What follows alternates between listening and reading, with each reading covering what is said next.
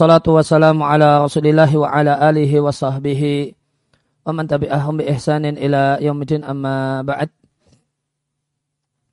Ikhwatal iman rahimani wa rahimakumullah.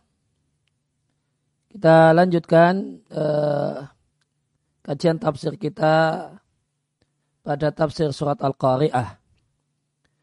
Itulah firman Allah Subhanahu wa taala yang artinya Al-Qari'ah Mal qari'ah apa itu al qari'ah? Wa ma adraka mal qari'ah tahukah engkau apa itu qari'ah? Al qari'ah adalah yauma yakunun nasu kal farashil mabthuth. Hari di mana manusia itu seperti laron yang bertebaran. Watakunul jibalu sedangkan gunung-gunung itu kal seperti bulu wal al-manfush yang ditiup.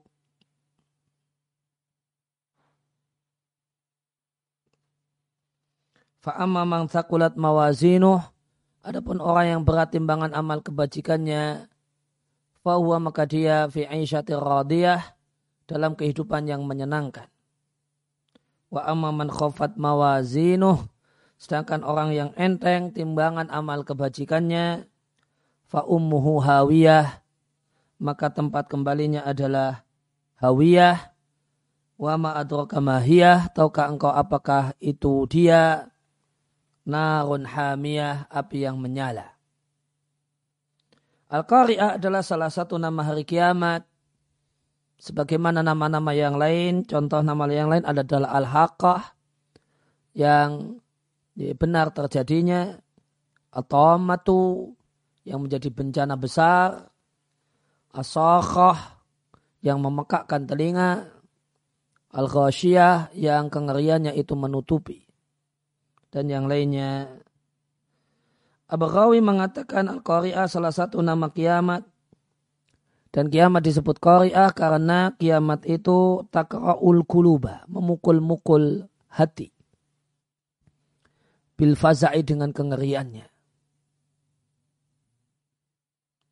Kemudian Allah berfirman untuk menunjukkan betapa agungnya perkara ya, perkara kiamat. Muhawilan menunjukkan ngerinya lisya'niha keadaan kiamat. Dengan Allah katakan wa ma adraka mal qari'ah. Tahukah engkau apa itu qari'ah? Kemudian Allah uh, jelaskan dengan firman-Nya yauma yakunu nasu kal farashil mabthuth Ya, manusia itu seperti laron yang bertebaran. Ay fintisyarihim. fintisyarihim. Seperti dalam masalah bertebaran dan berserakan, watafaruk dan berserakan, datang dan pergi, dikarenakan bingungnya mereka dengan keadaan mereka ketika itu. Ka'annahu sehingga seakan-akan mereka adalah lawan yang bertebaran, kebingungan, Sebagaimana firman Allah di ayat yang lain, ka'annahum jaradum muntashir. Manusia itu seakan-akan belalang yang bertebaran. Ya. Ibnu Sa'di rahimahullah ta'ala mengatakan kal farashil mabasus maknanya seperti belalang yang bertebaran. Sebagiannya bertumpuk pada yang lain. Uh, Farash adalah hewan yang ada di malam hari. Yamuju ba'duham biba'din. Sebagiannya menumpuk pada yang lain, bertumpuk-tumpuk, tumpuk menumpuk, la tadri dia tidak mengetahui ke mana harus pergi. Faida ukidat lahanarun jika dinyalakan perapian, maka tahafatat ilaiha. Maka hewan ini itu tahafata.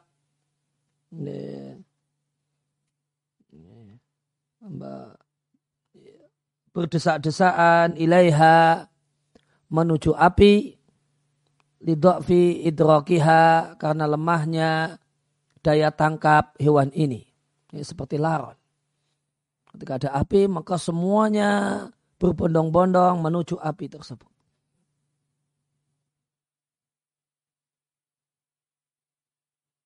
Inilah keadaan manusia yang merupakan makhluk berakal.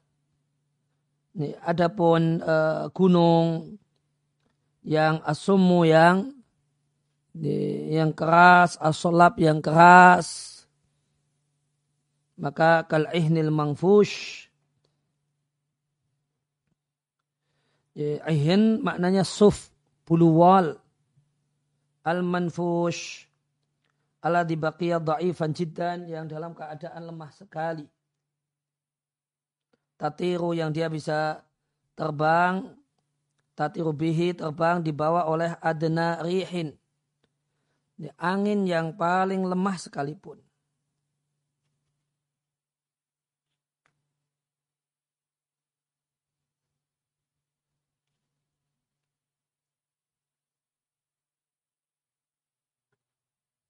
Uh, manfush itu tidak dijelaskan di sini. Kalau di Asirat fi bayan gharibil Quran, manfush maknanya uh, muziqa yang dicabik-cabik di di robek-robek sehingga tafarqat ajza'uhu bagiannya bertebaran. Kalau di Asirat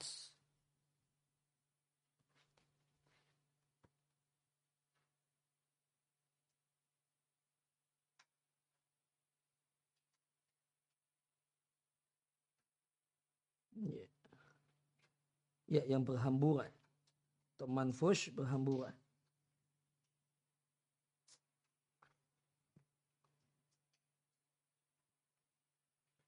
Ya, karena sudah berhamburan, potongan-potongan kecil, maka tatiru bihi adnarihin. Angin yang paling lemah sekalipun bisa membuat dia terbang. Wataral jibala dan engkau lihat gunung engkau sangka dia adalah diam, padahal dia lewat seperti lewatnya mendung. Summa ba'da dalika, kemudian setelah itu, gunung ini akan menjadi debu yang bertaburan. Fatat mahilu, maka akan lebur dan tidak tersisa satupun yang bisa dan tidak tersisa sedikit pun yang bisa disaksikan. Nah pada saat itu timbangan amal dipasang Kemudian manusia terbagi menjadi dua golongan. Suada orang-orang bahagia calon penghuni surga. Ashkia orang-orang celaka calon penghuni neraka. Ibnu Thaymin rahimahullah ta'ala menyampaikan. Yawma yakunu nasu kal farashil mabthus artinya annaha takunu fi dhalikal waqti. Itu adalah kejadian di waktu itu. Hari di mana manusia seperti laron yang bertebaran. Ini keadaan manusia ketika keluar dari kubur. Para ulama mengatakan manusia seperti laron yang bertebaran dan farash adalah hadi tuyur asariratu adalah hewan yang terbang yang kecil alat tatazahamu yang berdesak-desaan ketika ada api di malam hari dan dia adalah hewan yang lemah. Dan hampir-hampir dia berjalan tanpa petunjuk dan bertumpuk-tumpuk. Rubama dan boleh jadi karena kebingungannya dia jatuh dalam api. Dalam keadaan dia tidak sadar. Maka manusia diserupakan dengan laron. Dalam pertama lemah, yang kedua bingung, yang ketiga bertumpuk-tumpuk, yang keempat berjalan tanpa arah, tanpa petunjuk itu ya, tanpa arah. Maka manusia itu di manusia ketika itu disupakan dengan laron dalam empat hal. Ini dalam lemah, bingung, karena bingung sampai tumpuk-tumpuk, kemudian berjalan tanpa arah. Al-mabthus artinya muntashir tersebar. Maka ini seperti firman Allah Ta'ala, mereka keluar dari kubur ka'annahum seakan-akan mereka adalah belalang yang bertebaran.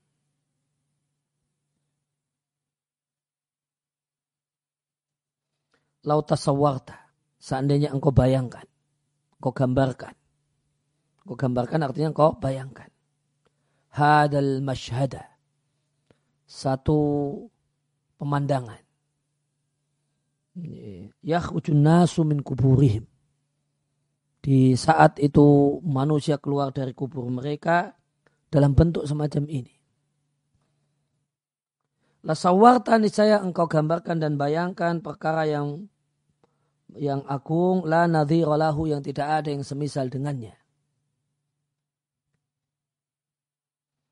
Haulail alam mereka mereka itu manusia alam di sini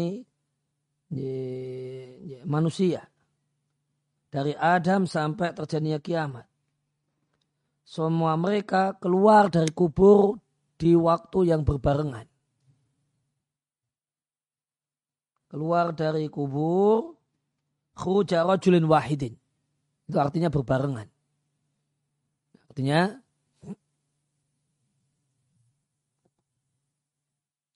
ya, keluarnya seperti keluarnya satu orang fi anin wahidin di waktu yang bareng.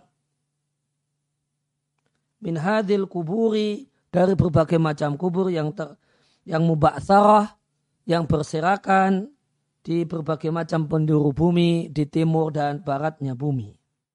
Demikian juga manusia bangkit meskipun dia tidak dari kubur semacam orang yang dilempar filujatil bahri di tengah-tengah laut atau dimakan oleh ikan.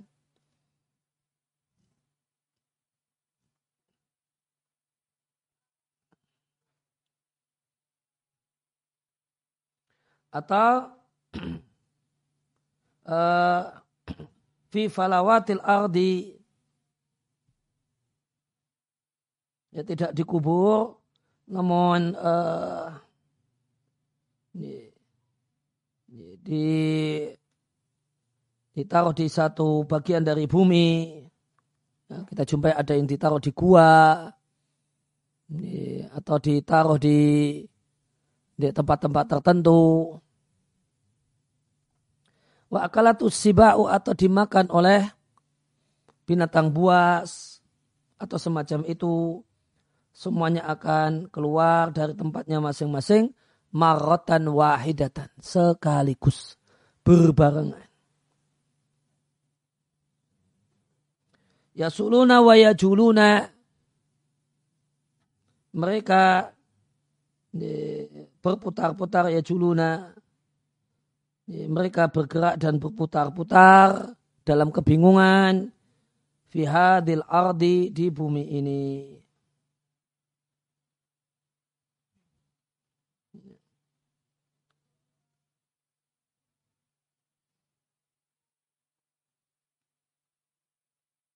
Kemudian watakunul jibalu kal ihnil mangfush. Dan gunung itu seperti bulu bulu domba atau bulu suf yang tercerai-berai yakni kotsorot ka'annaha suf seakan-akan bulu wal al-manfush. Artinya Allah dikot syara'a fi dhahab yang mulai pergi watamasuk dan tercabik-cabik. Mujahid Ibn Jabar, Ikrimah, Said bin Jubair, Al-Hasan Al-Basri, Qatada Ibn Da'am As-Sadusi, Atta Al-Khurasani, Ad-Dohak dan As-Sudi mengatakan semuanya mengatakan yang dimaksud Al-Ihin adalah suf, bulu wal. Kemudian Allah Ta'ala mengkabarkan ujung dari amal orang yang beramal. Wa yasiruna ilaihi dan ujung dari keadaan mereka berupa kemuliaan ataukah kehinaan yang itu sesuai dengan amal mereka masing-masing. Fakal Allah katakan adapun orang yang berat timbangan kebajikannya artinya lebih berat amal kebaikannya daripada amal kejelekannya maka dia dalam kehidupan yang menyenangkan yaitu di surga. Sedangkan yang ringan timbangan kebajikannya karena lebih jelek rekaman lebih berat kebaik, kejelekannya dibanding, dibandingkan kebaikannya fa ummuhu hawiyah. Ummu di sini ada yang menjelaskan dengan ubun-ubun. Kila ada yang menjelaskan makna ummu hawiyah artinya sakitun jatuh, hawin jatuh, bi ummi ra'sihi dengan ubun-ubunnya itu di bawah. Artinya dilempar kepalanya di bawah. Finari nama di neraka. Abar anhu maka orangnya itu disebut dengan ummihi. Um di sini maknanya dimag, otak. Ya, makna semacam ini diriatkan dari Ibnu Abbas, Ikrimah, Abu Saleh, Qatada. Qatada mengatakan Yahwi jatuh finari dalam neraka ala ra'sihi dengan kepala di bawah. Dengan kepala di bawah. Jadi fa'umuhu itu terjemahnya kalau pakai tafsiran ini fa'umuhu kepalanya atau ubun-ubunnya hawiyatun jatuh.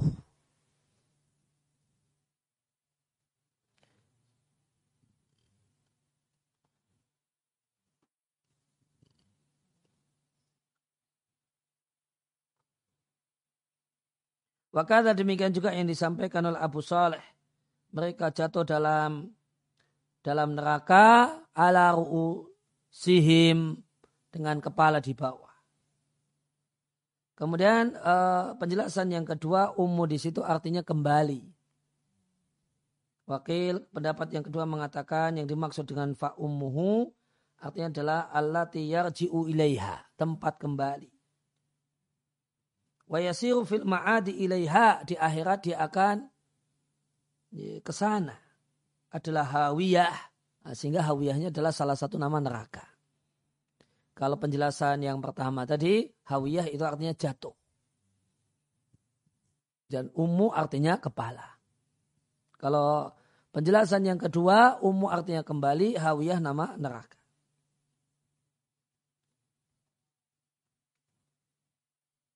Ibnu Jari mengatakan neraka disebut ummu li'anau la ma'walahu la ma'walahu ghairuha karena tidak ada tempat kembali baginya selain itu. Ibnu Zaid mengatakan hawiyah artinya neraka dan neraka ini jadi umuhu artinya ma'wahu tempat kembalinya yang dia akan kembali ke sana dan akan bertempat padanya. Wa qara'a kemudian Ibnu Zaid membaca ayat wa ma'wahumun nar tempat kembali mereka adalah neraka. Ibnu Abi Hatim mengatakan dan diriatkan dari Qatadah, Qatadah mengatakan Hawiyah adalah neraka. Dan neraka adalah tempat tinggal mereka. Walihada oleh karena itu Allah Ta'ala menafsirkan Hawiyah dengan mengatakan wa ma'adur kamahiyah narun hamiyah. Ibnu Jarir mengatakan uh, membawakan dengan sanatnya dari Al As'ath ibn Abdillah Al A'ma beliau mengatakan jika orang yang beriman meninggal dunia, maka rohnya dibawa pergi ke kumpulan roh orang-orang yang beriman. Fayakuluna, maka orang-orang yang beriman yang sudah duluan mengatakan hiburlah saudara kalian. Fa'inau maka sesungguhnya dia dulu dalam kesusahan dunia.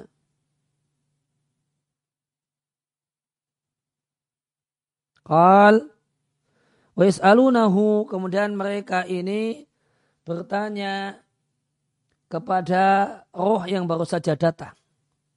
Wama fa'ala fulanun, bagaimanakah nasib si fulan? Maka roh yang baru datang mengatakan dia sudah meninggal duluan.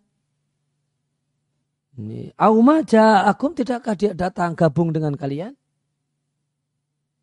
Fayakuluna karena tidak ada berarti bisa ditempat bisa dipastikan tempatnya berbeda. Duhiba bihi ila ummihi. Dia dibawa ke tempat kembalinya al-hawiyah, itulah neraka.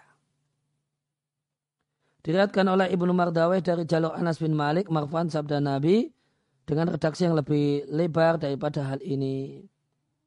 Telah kami bawakan hadis tersebut di kitab Sifatunar, Semoga Allah lindungi kita darinya dengan karunia dan kemurahannya. Amin.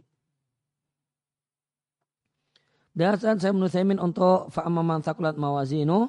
Allah Ta'ala membagi manusia menjadi dua kelompok. Kelompok yang pertama orang yang timbangan kebaikannya lebih berat. Itulah orang yang amal kebajikannya lebih berat dibandingkan amal kejelekannya. Sedangkan golongan yang kedua adalah orang yang timbangan kebaikannya itu enteng. Itulah orang yang amal kejelekannya lebih berat daripada amal kebaikannya. Atau orang yang tidak punya amal kebaikan aslan sama sekali. Aslan itu salah satu terjemahnya sama sekali. Semacam orang kafir. Allah Ta'ala, orang kafir tidak punya amal kebajikan sama sekali. Allah Ta'ala berfirman, fa'amma man thakulat mawazinu, fawa fi radiyah. Isya diambil kata-kata aish. Artinya al-hayatu kehidupan. Asa rajulu zamanan tawilan. Misalnya ada kalimat semacam itu. Artinya bakia wahayya dan hidup. Wahaya dan hidup di waktu yang lama. Fi aisyati di sini mengikuti wazan fi'lah sehingga ini adalah master hay'ah. Bukan master biasa. Namun master hay'ah.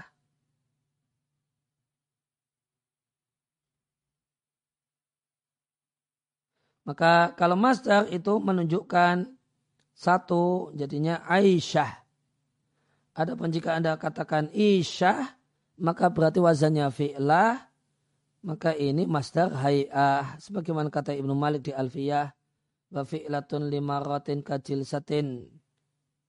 Uh, kajal satin wa fa'latin wa fa'latun kamarotin kalau fa'lah itu untuk menunjukkan sekali semacam jalsah satu kali duduk wa fi'lah itu lihai atin kajilsah sedangkan kalau fi'lah itu untuk menunjukkan bentuk semacam jilsa bentuk duduk. Intinya dia berada dalam kehidupan yang menyenangkan dan dia senang menyenangkan radiyah dan kehidupan yang menyenangkan. Ada yang menjelaskan radiyah adalah isim fa'il maknanya isim maf'ul. Sehingga radiyah maknanya mardiyah. Penjelasan kedua mengatakan tetap isim fa'il namun maknanya adalah nisbah. Kalau maknanya nisbah, radiyah itu artinya dhatu ridha. Yang diberi ridha. Dan dua penjelasan ini sama. Walau mana artinya dia dalam kehidupan yang menyenangkan, tidak ada padanya kesusahan. Tidak ada padanya sakhab, teriaan. Tidak pula nasab, capek sempurna dari semua sisi. Ini yang dimaksud. Yakni inilah eh, makna dari hidup di surga. Semoga Allah jadikan kita bagian dari mereka. Dan kehidupan ini orang yang hidup di kehidupan semacam tidak mendapatkan nasab, capek, dan mereka pun tidak akan dikeluarkan dari surga.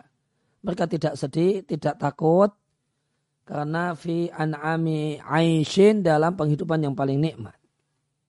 Wa atyabi balin dalam hati yang paling baik. Yang paling gembira yang paling baik baik di sini artinya happy sukacita. Wa asari halin dan keadaan yang paling menyenangkan. Maka dia berada dalam kehidupan yang radiyah yang demikian menyenangkan wa amman khafat mawazinu adapun orang yang enteng timbangan amal kebajikannya. Ima boleh jadi karena dia orang kafir yang tidak punya amal kebajikan apa pun. Karena amal kebajikan orang kafir telah dibalas di dunia. Sehingga amal-amal tersebut tidaklah manfaat baginya di akhirat. Atau dia adalah muslim akan tetapi dia musrifun ala nafsihi.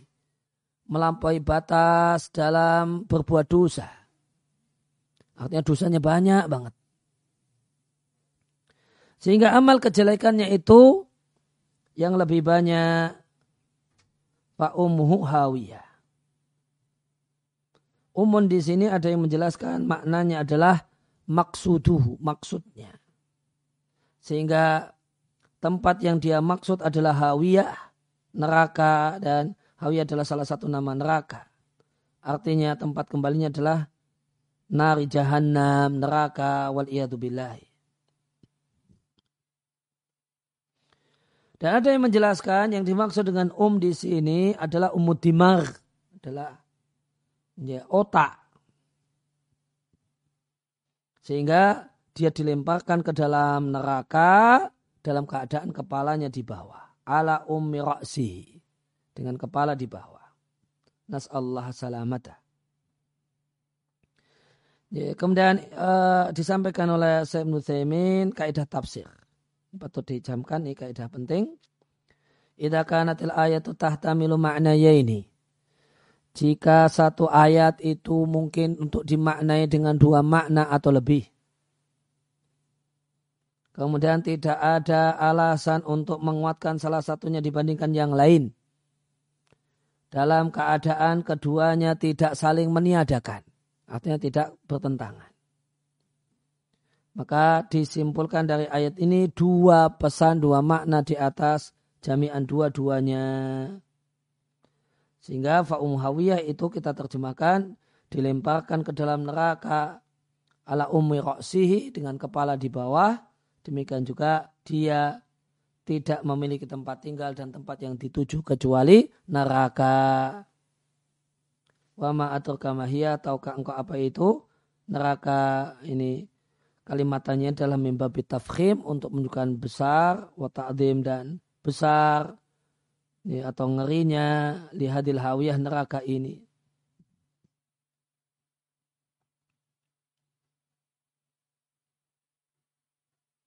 Maka Allah bertanya apa itu hawiyah? Tahukah engkau apa itu hawiyah? Dia adalah satu hal yang mengerikan. Dia adalah api yang menyala fi ghayati ma yakunu di puncak nyalanya. Sehingga Nabi SAW mengatakan api neraka itu dibuat lebih unggul dibandingkan api dunia dengan selisih 69 kali lipat. Jika Anda renungkan api dunia seluruhnya, baik api kayu-kayu kering, api e, daun, atau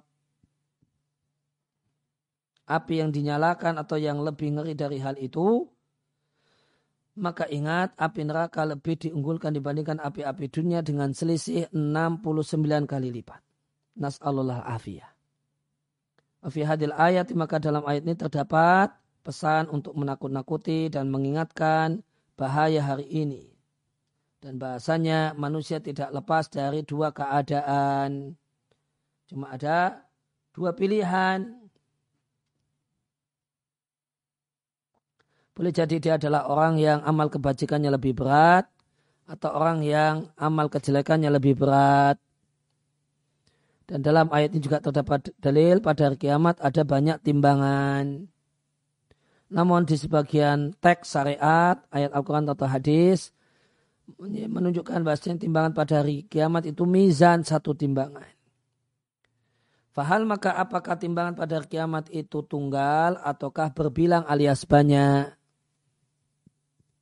Sebagian ulama mengatakan timbangan pada hari kiamat itu satu. Sedangkan dijamakkan di sejumlah ayat melihat hal yang ditimbang itu banyak. Karena ditimbang di timbangan ini amal kebajikan dan amal kejelekan. Ditimbang padanya kejelekan, kebaikan fulan dan fulan. Ditimbang padanya kebaikan umat ini dan umat yang lainnya.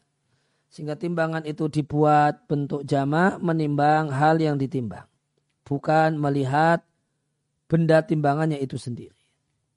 Wa illa karena timbangan itu jumlahnya satu. Sebagian ulama mengatakan timbangan pada kiamat itu banyak. Setiap umat punya timbangan khusus. Setiap amal juga punya timbangan khusus. Oleh karena itu timbangan dijamakkan. Harusnya di situ titik ya, titik. Kemudian wal adharu dan pendapat yang lebih kuat wallahu a'lam kalau timbangan itu tunggal akan tapi dijamakkan menimbang uh, yang ditimbang sebagaimana sesuai dengan amalnya atau sesuai beda-beda dengan sesuai umatnya. Sehingga lakinnahu jumi'at maka timbangan itu dijamakkan dengan menimbang hal yang ditimbang. Ala hasabil amal sesuai dengan amalnya masing-masing atau sesuai dengan umat atau sesuai dengan person. Kemudian dalam ayat ini terdapat dalil bahasanya manusia jika sama amal kebajikan dan amal kejelekannya. Maka orang semacam ini didiamkan, tidak dijelaskan nasibnya oleh ayat ini. Akan tapi Allah telah jelaskan di surat Al-A'raf bahasanya mereka tidak masuk neraka namun mereka tertahan di satu tempat namanya A'raf. Dan Nabi dan dan Allah Ta'ala menyebutkan di surat Al-Anfal apa yang terjadi di antara mereka dan orang-orang yang beriman. Bahasa jika dibelokkan pandangan mereka ke arah calon-calon penghuni neraka, mereka mengatakan, Rabbana la taja'alna ma'al qawmi zalimin. Ya Allah janganlah kau jadikan aku bagian dari orang-orang yang zalim. Kita mohon pada Allah Ta'ala agar Allah jadikan kita termasuk orang yang lebih berat timbangan amal kebajikannya dibandingkan kejelekannya. Semoga Allah memaafkan kita dan menyikapi kita dengan ampunannya innahu ala kulli syai'in qadir sehingga dia Allah maha kuasa atas segala sesuatu. Narun hamiyah hamiyah artinya panas sangat panas. Sangat kuat nyala apinya dan nyala apinya. Dari Abu Hurairah radhiallahu anhu Nabi Shallallahu alaihi wasallam bersabda, api yang dipakai oleh Bani Adam oleh manusia alat itu koduna yang itu di dunia dinyalakan itu baru satu bagian dari 70 bagian dari api neraka. Para sahabat mengatakan, Ya Rasulullah, ingkanat lakafiyah. Seandainya api neraka itu cuma sama dengan api dunia, itu sudah cukup untuk menyiksa. Fakal, Nabi katakan, innaha api akhirat dibuat lebih unggul dibandingkan api dunia dengan selisih 69 kali lipat. Dalam sebagian redaksi, ya, api neraka dibuat unggul dibandingkan api dunia dengan selisih 69 bagian. Semua bagiannya semisal panasnya api dunia. Abu Hurairah radhiallahu anhu mengatakan bila mendengar Abu Qasim Muhammad sallallahu alaihi wasallam mengatakan ya, api manusia yang kalian menyalakan perapian dengannya itu adalah satu bagian dari 70 bagian api neraka. Ada sahabat yang mengatakan kalau api e, neraka itu sama dengan api api di akhirat, api di neraka sama dengan api di dunia itu sudah cukup untuk menyiksa. Fakal maka Nabi merespon sungguh dibuat lebih unggul dibandingkan api dunia dengan selisih 69 kali lipat haron faharon panas demi panas. Dan dari Abu Hurairah radhiyallahu dari Nabi Shallallahu alaihi wasallam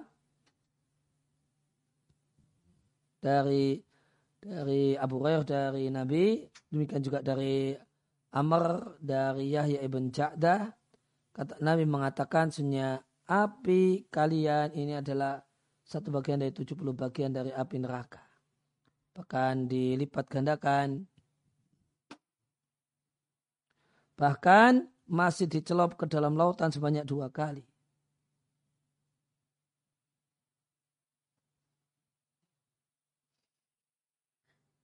Ya, dicelupkan dalam bah dalam lautan dua kali seandainya bukan karena itu tentu Allah tidak akan jadikan padanya manfaat bagi siapa pun. Dari Abu Hurairah radhiallahu anhu dari Nabi Shallallahu Alaihi Wasallam Nabi mengatakan sesungguhnya orang yang paling ringan siksaannya pada penduduk neraka yang paling ringan siksaannya adalah orang yang punya dua sandal yang karena dua sandal tersebut mendidiklah otaknya bagaimanakah perutnya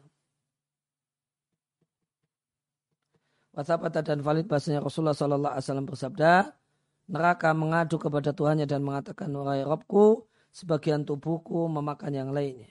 Akhirnya Allah izinkan bagi neraka untuk bernapas. Satu napas di musim dingin, itulah cuaca yang demikian dingin menusuk tulang. dan satu napas di musim panas. Maka asyaddu mata jiduna fisyita min dia dingin yang paling berat yang kau rasakan di musim dingin. Nah itulah napas neraka. Wa asyaddu ma tajiduna fi, fi min hariyah. Dan di musim panas keadaan yang panas yang paling berat yang kau jumpai.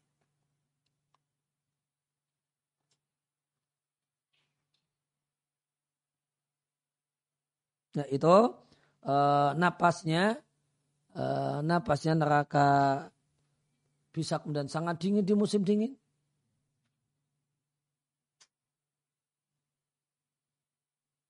Bisa ini, sangat dingin di musim dingin dan yang sangat panas di musim panas. Itu napas neraka.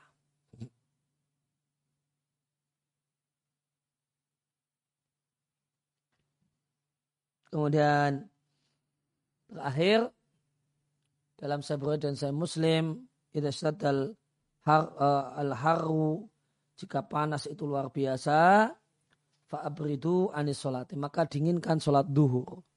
Artinya kerjakan waktu sholat duhur menjelang asar ketika cuaca sudah dingin. Karena al hari karena panas yang sangat menyengat itu adalah bagian dari nyala neraka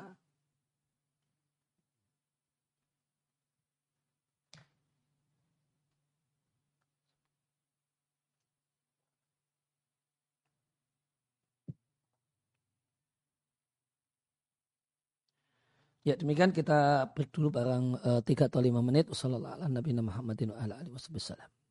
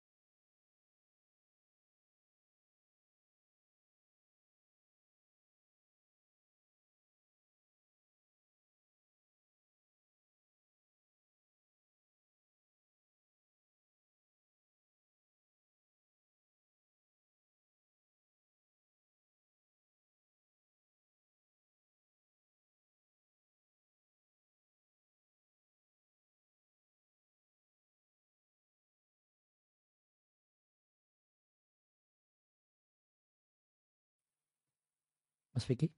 Siap?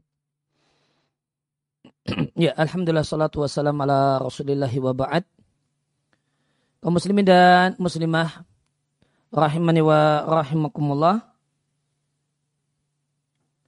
Sebelum kita lanjutkan membaca tafsir surat At-Takatsur, tadi ada kosakata yang saya agak ragu.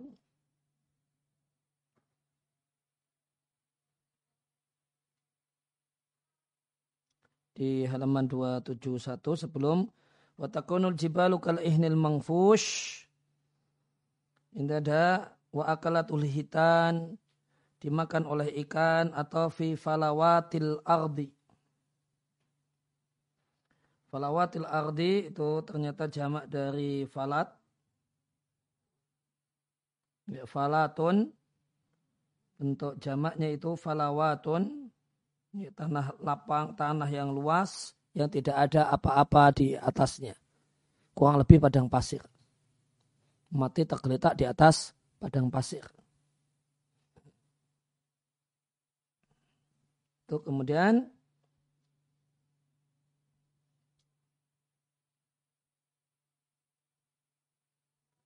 Kita lanjutkan di surat At-Takatsur.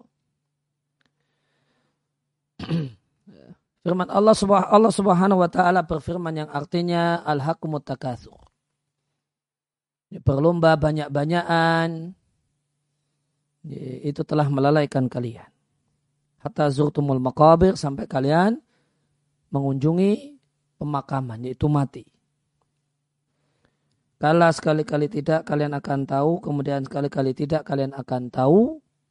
Kala sekali-kali tidak, lau ta'lamuna seandainya kalian tahu dengan ilmu yakin. Sungguh engkau kalian akan melihat al-jahim neraka. Summa kemudian sungguh engkau akan melihat neraka ainul yakin dengan ainul yakin. Summa kemudian latus alun sungguh kalian akan ditanyai yauma idin pada hari itu anin na'im tentang berbagai macam nikmat yang kalian rasakan.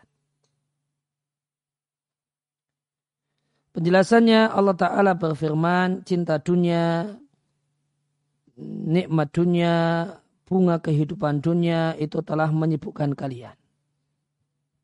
An. Sehingga kalian terjauh dari mencari akhirat.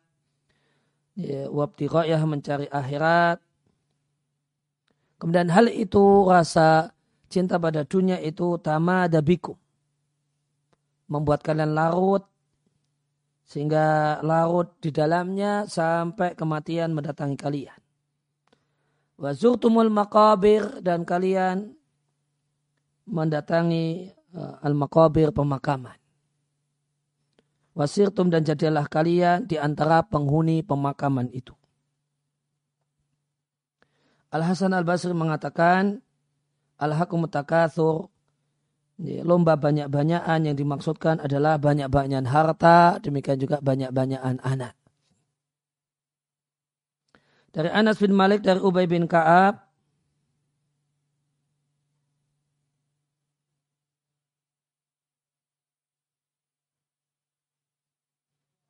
Kunana rohada kami menyangka bahasanya ini adalah bagian dari Al-Quran sampai turun ayat Al-Hakumut Takatsur. Yakni maksudnya dulu para sahabat Yarauna berpandangan bahasanya sabda Nabi. Seandainya manusia itu memiliki satu lembah berupa emas dia ingin memiliki dua lembah berisi emas. Tidak ada tidak akan memenuhi mulutnya manusia kecuali tanah. Dan Allah menerima tobat orang yang bertobat.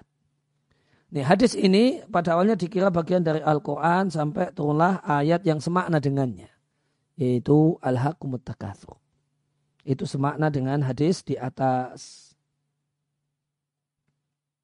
Dari Mutarif Ibn Abdullah Ibn As-Sikhir. Kalau Mutarif itu tabi'in. Kalau ayahnya Abdullah Ibn Sikhir itu sahabat.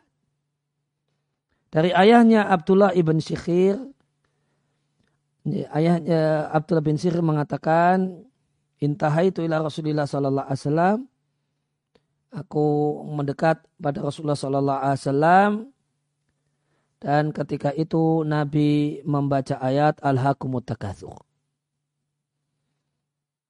Nabi katakan, Yakulu ibnu Adam. Manusia mengatakan ini hartaku, ini hartaku. Wahalaka min malika, padahal tidak ada harta yang betul-betul jadi hartamu kecuali tiga jenis harta, kata Nabi. Yang pertama, harta berupa makanan yang kau makan, lantas engkau habiskan, kemudian jadi kotoran.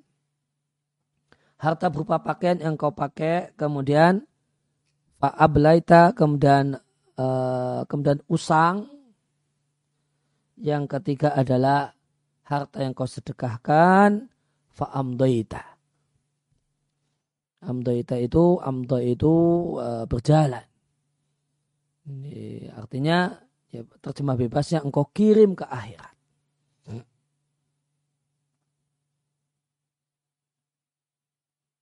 Itu harta hakiki manusia. Yang dimakan, yang dipakai, dan yang disedekahkan. Dari Abu Hurairah radhiallahu anhu Rasulullah sallallahu alaihi wasallam bersabda. Yaqulul abdu hamba mengatakan mali mali. Hartaku hartaku. Ini harusnya dipepetkan itu ya nulisnya. Ya.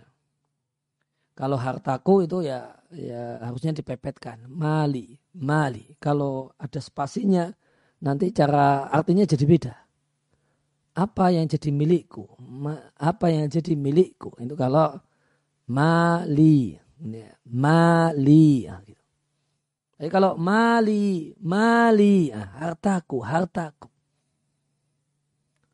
Wa inna malahu min malihi sedangkan harta yang betul-betul jadi hartanya hanya tiga saja. Berupa makanan yang dia makan kemudian dia habiskan.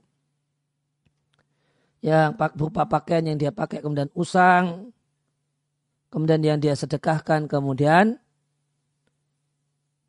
uh, autasodaka fakat uh, fakatana atau dia sedekahkan kemudian iktana itulah yang dia miliki. Adapun wa masih wadhalika adapun selain itu fadahibun maka akan pergi watariku kemudian dia akan tinggalkan linasi untuk manusia yaitu ahli warisnya. Oleh karena itu perlu diketahui bahasanya dalam bahasa Arab emas itu disebut dahab lidhahabihi. Karena dia hilang. Karena dia harta yang akan habis. Dari Anas bin Malik radhiallahu anhu Rasulullah sallallahu alaihi wasallam bersabda, ada tiga hal yang mengikuti orang yang meninggal dunia. Dua di antaranya kembali. Sedangkan yang tetap bersamanya ada satu keluarganya mengikutinya, hartanya mengikutinya, dengan demikian juga amalnya. Ini, keluarganya dan hartanya akan kembali, pulang, kemudian melanjutkan kehidupan. Seakan-akan tidak ada apa-apa. Waya beko amaluhu, sedangkan yang tetap awet bersamanya adalah amalnya. Ini hadis riwayat Bukhari dan Muslim. Dan dari Anas Nabi dari Anas bin Malik radhiallahu anhu Nabi Shallallahu alaihi wasallam menyampaikan orang itu sampai pikun awet pada dirinya dua hal. Sampai tua renta itu ada dua hal yang awet pada diri manusia. Nggak hilang-hilang, nggak habis-habis. Yang pertama rakus, yang kedua angan-angan.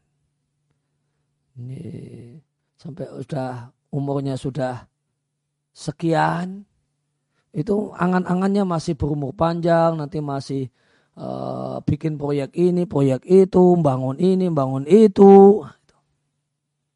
Padahal sudah sudah tua. Iya. demikian juga rakus yang dengan harta. Pengen nambah ini nambah itu beli ini beli itu. Demikian adalah hadis riwayat Bukhari.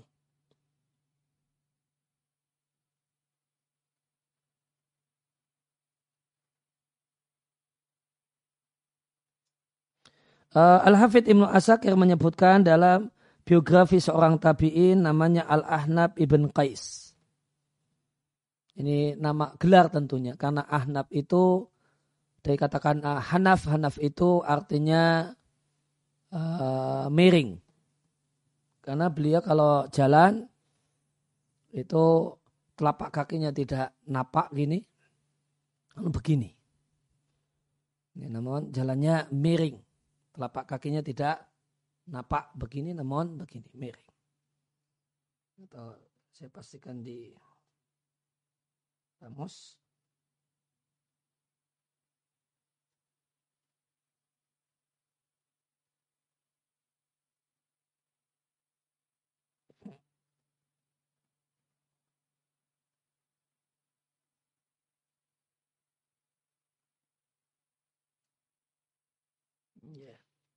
Hanifah artinya bengkok telapak kakinya, yang telapak kakinya yang bengkok. Wamalat sehingga tidak lurus.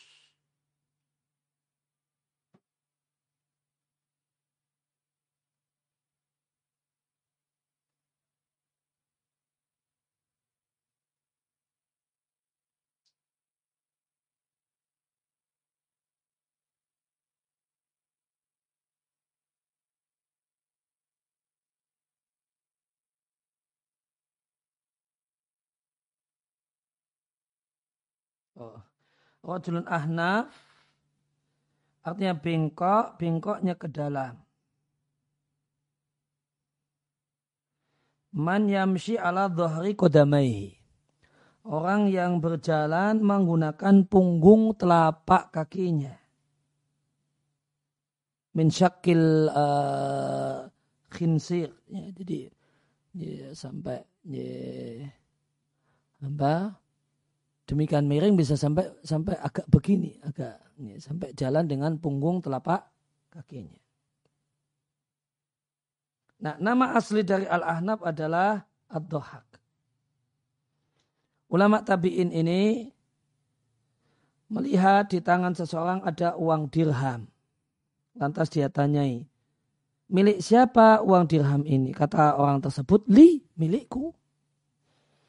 Fakal maka beliau katakan kata Al Ahnab ibn Qais inama huwa laka idza anfaqtahu fi ajrin. Uang dirham itu adalah milikmu jika engkau belanjakan dalam pahala. Au ibtirai syukrin atau mencari ibtira mencari syukur. dalam rangka bersyukur. Kemudian Al-Ahnab membacakan syair mutamasilan uh, kaula syairi. Beliau memerankan ucapan seorang penyair antalil mali ida amsak tahu engkau itu miliknya duit jika engkau pegangi erat-erat duit itu. Jika engkau pegang erat-erat duit itu tidak mau diinfakkan dan sulit untuk menginfakkannya, maka bukan engkau yang memiliki duit. Namun duitlah yang memiliki dirimu. Gitu. Fa'idha anfaktahu fal malulak. Kalau duit atau harta itu engkau infakan, ah maka harta itulah milikmu.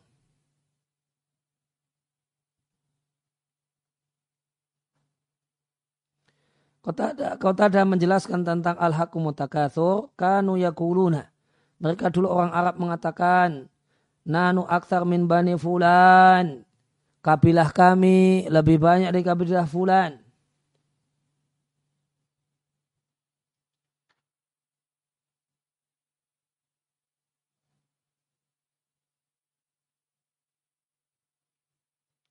Wananu a'udhu min bani fulan. Dan kami a'udhu menghitung man siapa saja dari bani fulan. Padahal mereka setiap harinya uh, ya tasaqatunya berjatuhan meninggal dunia ila akhir sampai yang terakhir. Wallah demi Allah mereka terus menerus seperti itu sehingga jadilah mereka seluruhnya menjadi penghuni kubur. Yang benar yang dimaksud dengan kalian mengunjungi makabir pemakaman artinya sirtum ilayah. Kalian jadi penghuninya. dengan kalian dimakamkan di dalamnya. Sebagaimana dalam hadis yang sahih, Sehingga Rasulullah Sallallahu Alaihi Wasallam eh, menemui seorang Arab Badui yang uduhu membesuk membesuknya karena sakit dan Nabi memotivasinya untuk berharap sehat dengan mengatakan lah bahasa ini sakit ini tidak apa-apa sakit enteng tahun insya Allah membersihkan dosa insya Allah nah orang tersebut malah marah Tohurun pembersih dosa. Bal huma. Bahkan dia adalah demam. Tafuru yang yang tinggi yang dialami oleh orang tua renta tuzirul kubur yang akan memasukkannya ke dalam kubur. Nah, karena dia pesimis demikian, dia pesimis kalau nanti akan mati karena demam ini, ya, Nabi iya kan? Nabi katakan, naam idan. Nah, iya jika demikian. Jika engkau menilai itu adalah demam yang akan mengantarkanmu ke, ke alam kubur, ya sudah. Iya demikian.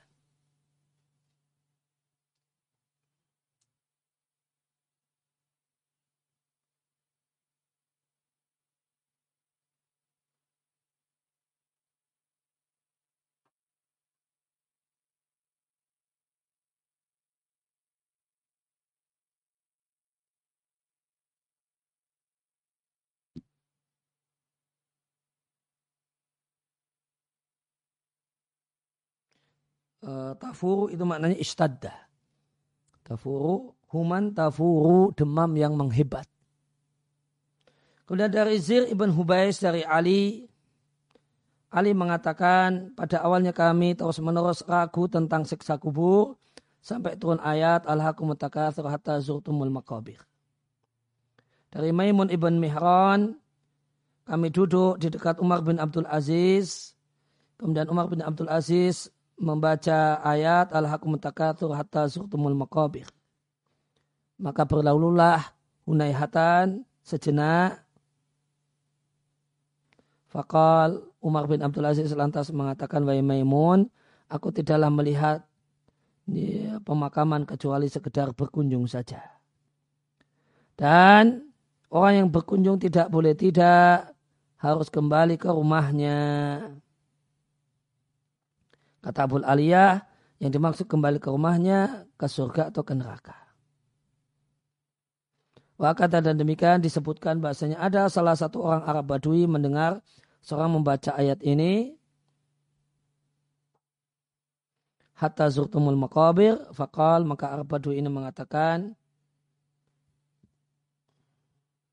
Bu Isa al-Yawma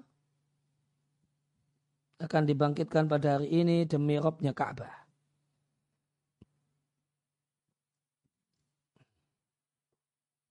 Artinya sesungguhnya orang yang berkunjung itu akan meninggalkan tempatnya, tempat yang dikunjungi ke tempat yang lain. Kemudian Al-Barawi rahimahullah ta'ala mengatakan alakum mutakathur. Artinya al-mubahatu berbangga-bangga telah menyibukkan kalian. Berbangga-bangga dengan banyaknya harta dan jumlah itu menyibukkan kalian an. an di sini menunjukkan kata-kata jauh sehingga jauh sehingga jauh dari ketaatan kepada Rabb kalian. Dan apa yang menyelamatkan kalian dari murka Allah. Sampai kalian zurtumul makabir. Sampai kalian mati dan dimakamkan di pemakaman. Ibnu Sa'di rahimahullah ta'ala mengatakan jadi kita lihat tafsirnya Said Al-Qahtani ini cuma muter di Bagawi yang paling banyak itu Bagawi Sa'di Ibnu Thaimin mutar di situ. Ya, ditambah Ibnu Kathir kadang Ibnu Jarir atau Bari gitu. Jadi isinya cuma rangkuman. Ya, empat kurang lebih rangkuman empat kitab tafsir ini. Ibnu Sa'di mengatakan Allah Ta'ala berfirman mencela hamba-hambanya yang sibuk an amma itu ada an dan ma. Sehingga sibuk meninggalkan apa yang menjadi tujuan penciptaan yaitu beribadah kepada Allah semata tanpa menyekutukannya. Mengenal Allah kemudian mendekat kepada Allah. Lebih mengutamakan cinta Allah daripada segala sesuatu. Ini semua tujuan penciptaan manusia. Maka At-takatsuru banyak-banyak telah melalaikan dari itu semua. Nah, ini kemudian kita jumpai di sini uh, apa, kaidah tafsir jika kata kerja atau semakna dengan itu punya tautan ya, kemudian tautannya itu tidak disebutkan maka artinya ya semuanya berbangga-bangga, berlomba banyak-banyak anda disebutkan. Banyak-banyak dalam hal apa gitu kan? Tidak disebutkan.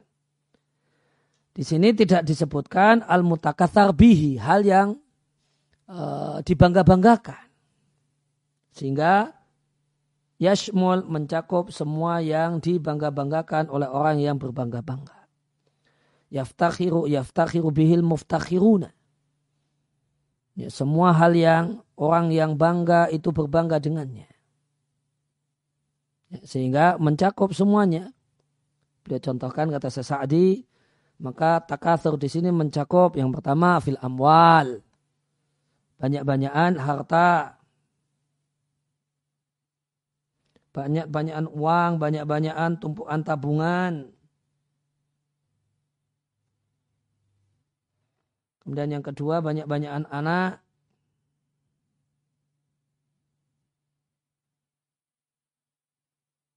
Dan yang ketiga banyak-banyakan penolong, berarti anak buah. Banyak-banyakan tentara. Banyak-banyakan pelayan. Yang keenam, banyak-banyakan pangkat dan kedudukan. Ya. Masih beliau tambahi. Dan yang lainnya yang itu menjadi tujuan orang masing-masing orang lomba banyak-banyakan dengan yang lain. Ya, maka uh, bisa jadi kemudian ya, termasuk di, di, di dalamnya banyak-banyakan ya, ya, gelar akademik ya, semakin panjang uh, gelarnya ini dan itunya, sebagian orang berbangga-bangga dengannya.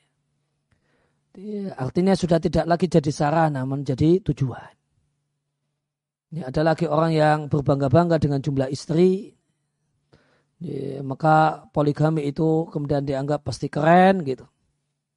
Ya, itu dianggap sebagai satu keren, mulia, membanggakan. Gitu ya, dikasih sebutan jenderal bintang 2, jenderal bintang 3, nah, ini kan uh, ini sudah nggak benar itu.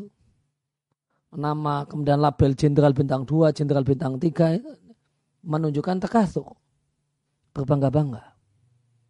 Ini Kemudian uh, kalau di dunia pesantren orang itu berbangga-bangga dengan jumlah murid. Oh pondoknya berapa sekarang santrinya? Gitu. Sudah seribu. Ya, pondoknya jumlahnya eh, santrinya sudah berapa? Tiga ribu tempat saya. Ya, ada orang jadikan hal tersebut sebagai berbangga-bangga. Ya, orang juga bisa berbangga-bangga dengan cabang. Ya, punya bisnis uh, apa gitu. Berapa sekarang cabangnya? Udah sekian cabang, sekian outlet. Ya, ini bisa jadi takatur lomba banyak-banyak. Ya, lomba banyak-banyakan. ya, maka ini uh, sebagian orang juga kemudian lomba banyak-banyakan dengan uh, karya buku. Oh, Masya Allah dia uh, sudah nulis sekian buku. Wah itu ya, karya bukunya tidak ada. Oh, lebih keren itu. Wah, karena punya karya buku sekian. Maka sebagiannya menjadikan uh, itu sebagai lomba banyak-banyakan. Ya, tanpa menutup ya ya tanpa menutup mata ya adanya orang-orang ya tidak semua itu bangga-banggaan Ya, boleh jadi orang yang nulis malah hendak uh, tidak bangga-banggaan, malah muridnya atau yang ngaku-ngaku jadi muridnya yang kemudian membanding-bandingkan ustadz saya lebih keren daripada ustadzmu. Nah, ustadzmu tukang ngomong, nggak punya karya tulis. Nah, ustadzku kan keren, ya. Pintar ngomong, pintar nulis, gitu. Nah, ini malah muridnya yang kemudian atau yang ngaku-ngaku muridnya yang kemudian berbangga-bangga dengan hal semacam ini. Ini uh, ini satu hal yang uh, satu hal yang tidak benar. Ini semuanya tercela. Itu kalau ini, ini, kalau itu jadikan sebagai ajang kebangga-banggaan maka itu satu hal yang tercela. Seorang harus menyadari uh, dalam masalah semacam ini yang jadi tujuan adalah uh, manfaat dan tidaknya, bukan sekedar banyak-banyakan. Demikian juga uh, di, di para ulama uh, hadis juga mengingatkan di antara banyak-banyak adalah banyak-banyakan sanat. Atau ya di zaman ini misalnya banyak-banyak ijazah. Ya, ijazah uh, uh, ijazah mbak buku atau kitab. Ya, perlu juga di demikian juga di dunia penuntut ilmu ada banyak-banyakan koleksi buku. Namun ya cuma dikoleksi saja nggak dibaca, namun kemudian dibanggakan, difoto, diupload di medsos misalnya. Oh ini buku saya banyak. Ya, meskipun orang upload foto itu juga nanti macam-macam ya. Uh, sekedar uh, memotivasi, uh, ada orang motivasi, ada orang yang berbangga-bangga.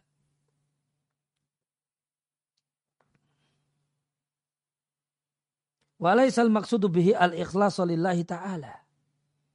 Dan bukalah maksud dengannya adalah ikhlas karena Allah Ta'ala. Fastamarat ghaflatukum maka berkelanjutanlah kelalaian kalian. Wahlahwatukum dan kelalaian kalian dan kesibukan kalian. Sehingga kalian mendatangi kubur yaitu, yaitu meninggal dunia maka tersingkaplah untuk kalian pada saat itu saat kematian sudah tiba tersingkaplah penutup. Ya, maka baru sadar kalau itu semua tidak ada manfaatnya. Walakin akan tetapi itu tersingkap setelah tidak memungkinkan bagi kalian istighnafuhu memulai dari awal. Kemudian ya, memulai kehidupan dari awal. Udah nggak bisa, kan udah mati. Kematian sudah melanjutkan kehidupan, tidak bisa di, dimulai lagi dari awal. Kemudian firman Allah Ta'ala hatta zurtumul maqabir sampai kalian menziarahi kubur menunjukkan bahasanya barzakh adalah tempat maksud darinya adalah an-nufus berangkat ke tempat yang abadi. Sehingga Allah Ta'ala menyebutkan orang-orang yang dimakamkan e, di dalam pekuburan itu disebut zairin, orang-orang yang berkunjung. Allah tidak menamai mereka orang-orang yang berdomisili tetap. Maka hal ini menunjukkan akan adanya ba'as, bangkit dari kubur, balasan, amal di tempat yang abadi yang tidak fana. Ibnu Saimin menyampaikan Al-haqqu mutakatsu hatta zurtumul maqabir Kalimatnya adalah kalimat berita. Allah informasikan dengannya para hamba-hambanya. Allah berbicara kepada mereka. Allah katakan, berbangga-bangga telah melalaikan kalian. Al-hakum artinya saralakum, menyibukkan kalian. Sehingga kalian lalai untuk melakukan sesuatu yang lebih penting. An ma huwa ahamu. Nah apa itu yang lebih penting? Mengingat Allah, melakukan ketaatan kepada Allah.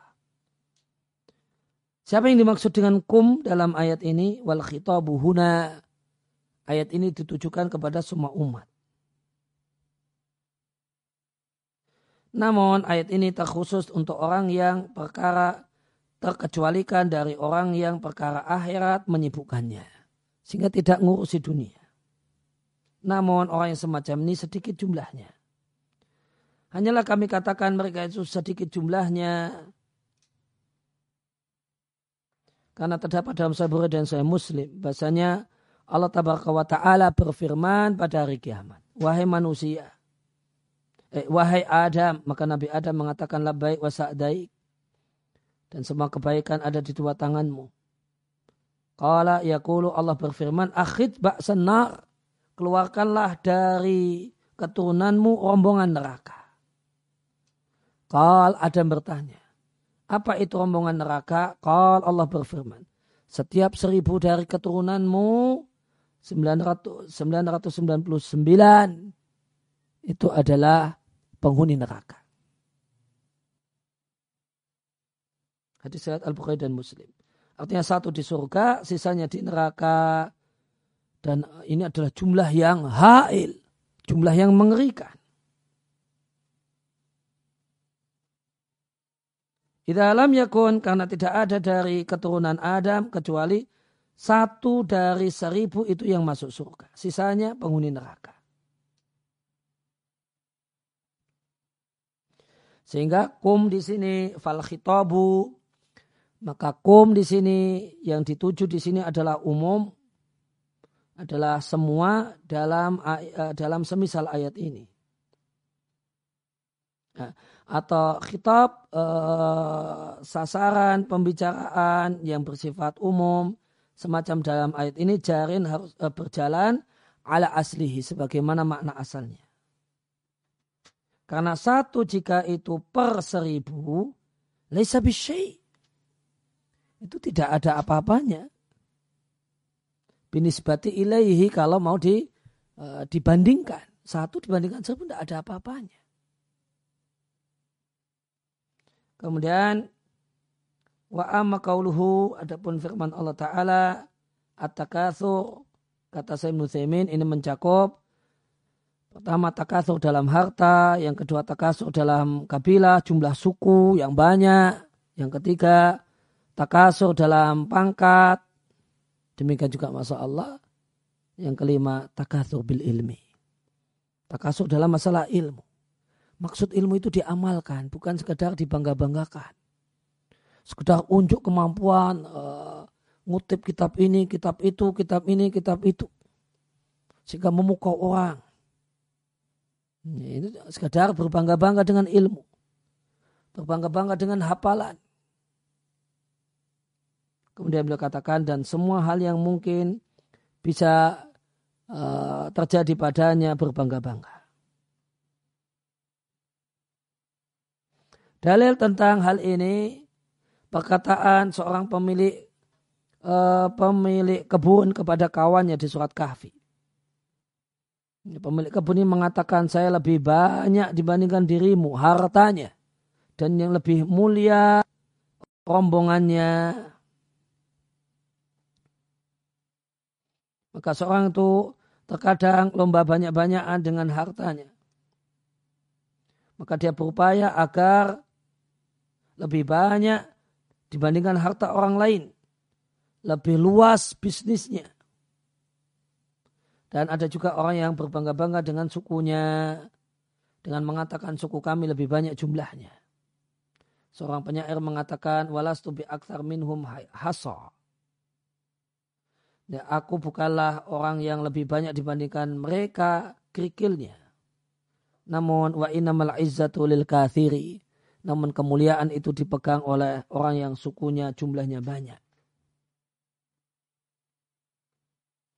Nah, kenapa kok kerikil ini?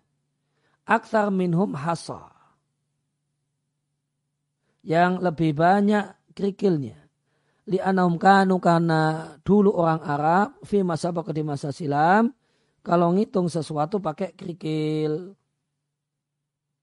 Fama salam maka misalnya Idza kana haula jika mereka mereka ini kerikilnya ada sepuluh ribu, yang lainnya kerikilnya eh, delapan ribu. Maka jadilah yang sepuluh ribu, jadilah yang pertama sepuluh ribu tadi lebih banyak dan lebih mulia. Seorang penyair mengatakan, Lastu bi minhum hasa. Aku tidaklah lebih banyak dibandingkan mereka kerikilnya. Wa innamal izzatu lil kathiri. Non kemuliaan itu didapatkan oleh memang orang yang lebih banyak.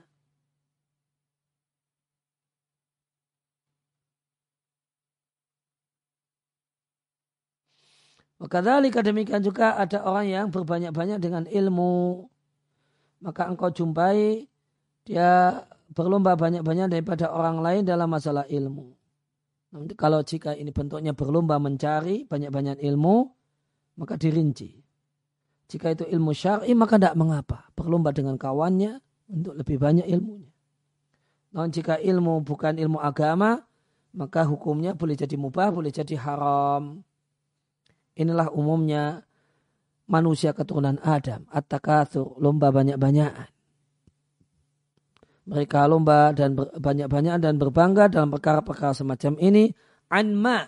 Sehingga meninggalkan tujuan penciptaan yaitu ibadah kepada Allah Azza wa Jalla. Hatta zurtumul maqabir. Sampai kalian mendatangi kubur. Ya, ini artinya sampai kalian mendatangi kubur, artinya sampai kalian mati. Maka manusia itu punya majbulun, punya fitrah, punya karakter bawaan, berbangga-bangga sampai mati. Bahkan setiap kali bertambah umurnya malah bertambah angan-angannya. Sehingga manusia itu beruban di sini karena umur namun tetap muda dalam angan-angan. Sampai-sampai ada seorang yang umurnya sudah 90 tahun misalnya. Namun Anda jumpai ada pada dirinya angan-angan, cita-cita, dan panjang angan-angan yang tidak dimiliki oleh anak muda berumur 15 tahun. Inilah makna ayat. Sesungguhnya kalian telah lalai dengan berbangga-banggaan, lupa sehingga lupa akhirat sampai kalian mati. Kemudian ada makna yang kedua untuk hatta zurtumul maqabir sampai kalian mengunjungi makam. Kalau makna yang pertama sampai kalian mati. Makna yang kedua sampai-sampai jadilah kalian berbangga-bangga dengan jumlahnya orang yang mati. Sebagaimana kalian berbangga-bangga dengan jumlah orang yang hidup. Maka ada orang yang mengatakan kabilah saya lebih banyak daripada kabilahmu. Jika engkau mau, mau bukti, pergilah ke kubur hitung ya, kubur minna dari orang-orang yang mati dari kami. Dan kemudian hitunglah kubur dari kalian. Mana yang paling banyak? Non pendapat yang kedua ini pendapat yang lemah jauh dari rentetan atau konteks ayat. Makna pertama, hatta zurtumul maqabir sampai kalian mati, itulah yang benar yaitu kalian berlomba banyak-banyakan sampai kalian mati. Dan uh, firman Allah hatta sutumul maqabir ini jadikan dalil oleh Umar bin Abdul Aziz bahasanya orang yang berkunjung tidak boleh tidak harus kembali ke tempat kelahirannya uh, ke kampung halamannya. Artinya kubur itu bukan tempat tinggal menetap Demikian juga disebutkan dari sebagian orang Arab, orang Arab Badui dia mendengar orang yang membaca Quran membaca Al-Hakumut Takathur atau Zurtumul Maqabir maka Arab Badui tadi berkomentar demi Allah orang yang berkunjung itu tidak menetap wallahi demi Allah kita akan dibangkitkan. Karena yang namanya pengunjung atau tamu sebagaimana telah dikenal dia berkunjung ke rumah kemudian pulang sehingga orang Arab Badu ini mengatakan demi Allah kita akan dibangkitkan. Dan inilah ini dan ini adalah satu hal yang benar. Oleh karena itu, bihada dengan ini kita mengetahui bahasanya apa yang disebutkan disebutkan oleh sebagian orang saat ini di sebagian koran dan yang lainnya yang mengomentari ketika ada orang yang mati dia telah berpindah ke tempat peristirahatan yang terakhir. Ini, ini kalau dia kalau ini terjemah letternya ke tempat tinggal yang terakhir. Kalau biasa di tempat kita tempat peristirahatan yang terakhir. Nah kata-kata terakhir itu tidak benar, tidak boleh. Peristirahatan juga belum tentu. Jangan memastikan kalau dia istirahat di sana. Nah, kalau melihat kata-kata terakhir, maka ini perkataan yang batil dan bohong. Karena kubur itu bukan tempat tinggal yang terakhir, Bahkan seandainya seorang itu meyakini isi kandungan kata-kata ini, jadilah dia orang yang kafir dengan adanya bangkit dari kubur. Dan kafir adanya bangkit dari kubur adalah kemutatan dari Islam. Akan tetapi ya banyak orang itu cuma uh, latah. Ya khudunal kalimat, ikut-ikutan ucapan dan dia tidak mengetahui maknanya.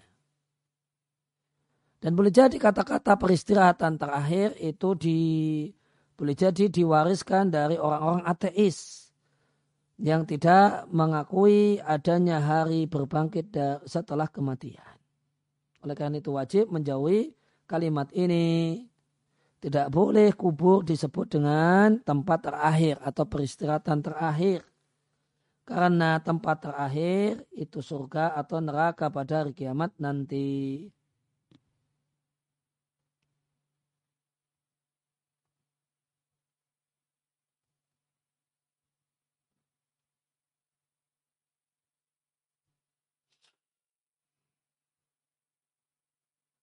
Nah, kemudian kala saufa ta'lamun thumma kala saufa ta'lamun kata Hasan Al-Basri ini adalah ancaman setelah ancaman. Ad-Dhahak mengatakan kala saufa ta'lamun kaliannya adalah orang kafir. Thumma kala saufa ta'lamun itu orang-orang yang beriman. Di ta'lamuna pertama kata Dhahak itu kafir, ta'lamuna kedua itu orang beriman. Andai kalian mengetahui dengan ilmu yakin, seandainya kalian tahu betul-betul tahu niscaya berbanyak lomba banyak-banyakan itu tidak melalakan kalian dari mencari kampung akhirat. Hatta sehingga kalian sirtum ilal makabir mati masuk ke dalam kubur. Sungguh kalian akan melihat neraka, kemudian sungguh kalian akan melihat neraka dengan ainul yakin. Ini adalah penjelasan untuk ancaman sebelumnya. Yaitu kauluhu kalla sawfa ta'lamun, thumma kalla sawfa ta'lamun. Maka Allah ancam mereka dengan keadaan ini. Yaitu melihat neraka. Yang ketika neraka itu zafarat, zafrotan, maka kharat tersungkur semua malaikat yang dekat dengan Allah.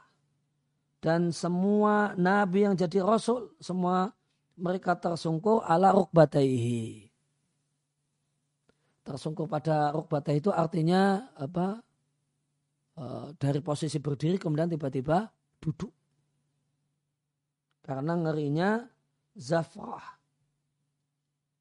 Kenapa ini terjadi? Minal mahabah rasa takut, azumah, kengerian, dan melihat dengan mata kepala al-ahwal hal yang mengerikan.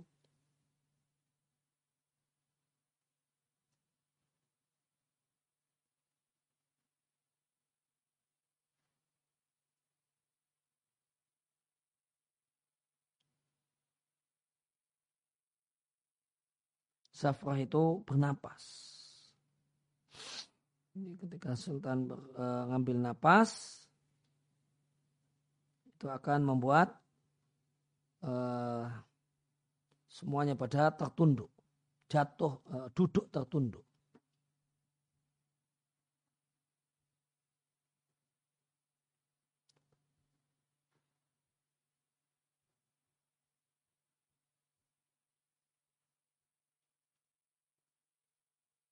Alama abi al-athar sebagaimana terdapat dalam asar yang diriatkan tentang hal ini. Asarnya di, uh, tidak disebutkan. Uh, Ibnu Sa'di mengatakan kalau saufa ta'lamun thumma kala saufa ta'lamun kala lau ta'lamuna ilmal yakin. Seandainya kalian mengetahui apa yang ada, ada di hadapan kalian, satu ilmu yang sampai masuk ke hati tentu berbangga-bangga itu tidak akan melalaikan kalian. Dan tentu kalian akan bersegera untuk melakukan amal soleh. Akan tetapi dikarenakan ketiadaan ilmu yang hakiki, jadilah kalian sebagaimana yang kalian lihat.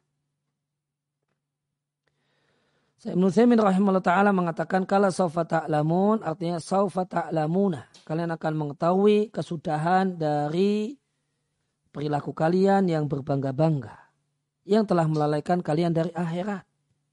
Thumma kala ta'lamun. Kalimat ini adalah taukid. Penegasan liradda'i untuk membuat uh, jera di kali yang kedua. Sumakal kalla lau ta'lamuna ilmal yakin.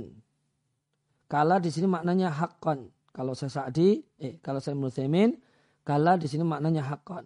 Sungguh gitu terjemahnya. Seandainya kalian tahu dengan ilmu yakin, sungguh kalian mengetahui kalau kalian berada dalam kesesatan. Walakin akum akan tapi kalian tidak tahu ilmu yakin karena kalian lalai dan lalai di dunia ini. Seandainya kalian tahu ilmu yakin, niscaya kalian tahu bahasanya kalian dalam kesesatan dan dalam kesalahan yang besar. Ibnu Taimin rahimahullah ta'ala mengatakan latarawunnal jahim summa latarawunaha ainal yakin. Latarawunna ini kalimat ini adalah kalimat independen bukan jawab lau. Oleh karena itu orang yang baca Quran wajib wakaf pada kala lau ta'lamuna ilmal yakin. Di situ harus berhenti. Kami mendengar banyak imam sholat yang sholat dengan menyambung dengan mengatakan kalau lau ta'lamuna ilmal yakin la tarawunal jahim. Wahadal waslu penyambungan ini tidak wakaf. Ini kelalaian dari para imam masjid atau lupa. Wa ima dan boleh jadi karena mereka tidak merenungkan ayat dengan sebetul-betul perenungan. Karena seandainya mereka merenungkan ayat dengan betul-betul merenungkan, niscaya mereka akan jumpai bahwasanya kalau disambung itu merusak makna.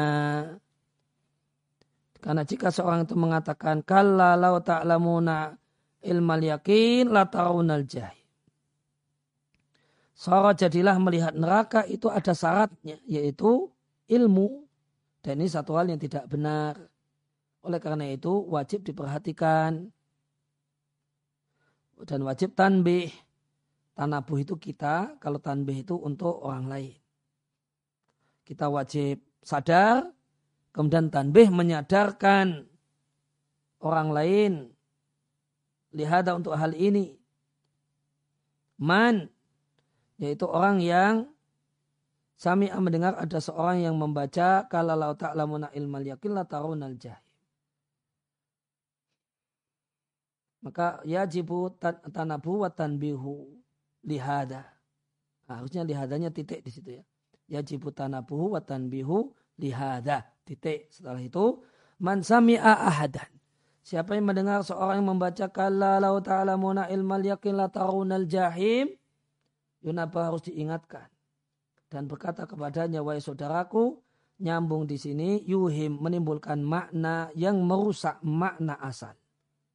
Maka jangan disambung wakif namun wakoflah dengan dua alasan. Pertama, karena itu adalah akhir ayat dan ini disyariatkan seorang itu wakaf di akhir setiap ayat. Yang kedua, wasal itu taukid menegaskan untuk melihat neraka. Wa mata dan kapankah tua neraka dilihat, neraka terlihat pada hari kiamat? Baik orang itu yakin dengan hari kiamat ataukah tidak. Kalau hari kiamat datang maka neraka akan terlihat akan didatangkan neraka diseret dengan 70 ribu tali kekang dan di masing-masing tali kekang diseret oleh 70 ribu malaikat. Maka apa sangkaanmu dengan neraka semacam ini wal billahi? Itu adalah tempat yang sangat besar, yang sangat besar, karena ada padanya 70 ribu tali kekang dan setiap uh, tali kekang dipegangi diseret oleh 70 ribu malaikat. Dan ingat malaikat itu makhluk Allah yang besar-besar, kuat-kuat, maka neraka itu sangat-sangat besar. A'adanallahu minha, semoga Allah selamatkan kita darinya. Amin. Demikian kita ya, uh, cukupkan di sini. Kita lanjutkan nanti uh, jam 1 insya Allah ta'ala. Wassalamualaikum warahmatullahi wabarakatuh wa ala alihi wa sahbihi wa salam wa akhu da'ana alhamdulillahi rabbil alamin.